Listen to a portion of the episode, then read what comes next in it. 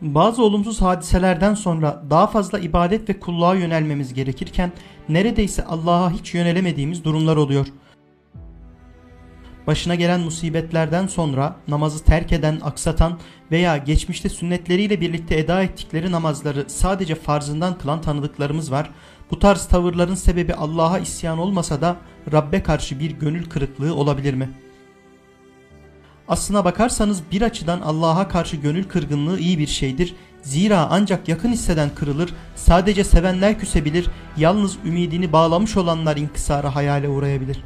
Demek ki bu tarz sıkıntılarla boğuşan insanlar Allah'ı cidden sevmişler, onu kendilerine pek yakın hissedip umutlarını da başkasına değil de ona bağlamışlar ki asıl kırgınlığı insanlara karşı değil, falan ve filan şeye karşı değil, bir tek Allah'a karşı duyuyorlar.'' Gerçi böyle bir duyguyu yaşamamış olanlara bu hal şaşırtıcı gelebilir. Hatta bu durumun sebebi iman eksikliği zannedilebilir. Bilakis bu durum imanda bir derinleşmenin neticesidir. Henüz sona varamamış olsa da. Evet, ne müptediler, işe yeni başlayanlar, ne müntehadakiler, belli seviyelerde manevi diploma almış olanlar böyle hissetmez ama yola girip devam edenlerin neredeyse kesinlikle uğradıkları bir duraktır Allah'a karşı gönül kırgınlığı. Böyle olumsuzlukların yaşandığı zamanlar dışında en çok dua ufkunda düşülür bu duruma. Çok istediğiniz, dünya ve ahiretiniz için hayır olduğuna emin olduğunuz ve çok da mümkün olabilecek bir şey vardır. Öyle bir şeyi isteyip de yoğun bir dua etme programı tatbik edip, uğraşıp didinip, bildiğiniz en etkili duaları, aklınıza gelen en verimli yer ve zamanlarda ettiğiniz halde, defalarca ağladığınız halde, istediğiniz verilmeyince de yaşarsınız öyle bir kırgınlığı.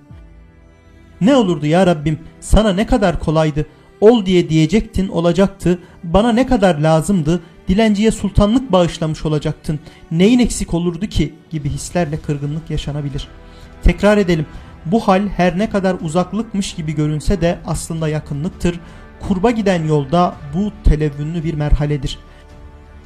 Tatlı ve kolay bir lokma değildir bu hal.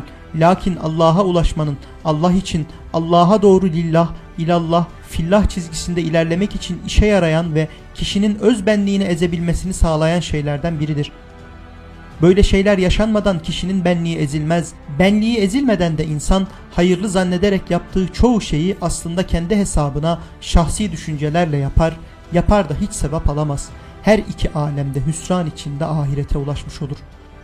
Bu açıdan aslında böyle bir imtihan yaşayan kişiler bu dünyada ihlasa, öbür alemde cemali veçhi ilahiye ermenin önemli bir imtihanını yaşıyor olduklarını fark edip teselli bulabilirler.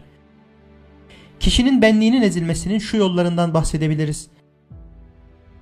1. Yukarıda zikredildiği gibi bir şeyi çok isteyip, dua edip, Allah'a yönelip yine de istediğini elde edememek. 2. Uzun yıllara yayılmış fakirlik, başarısızlık, insanların o kişiyi küçük ve değersiz görmesi gibi durumlara maruz kalmak.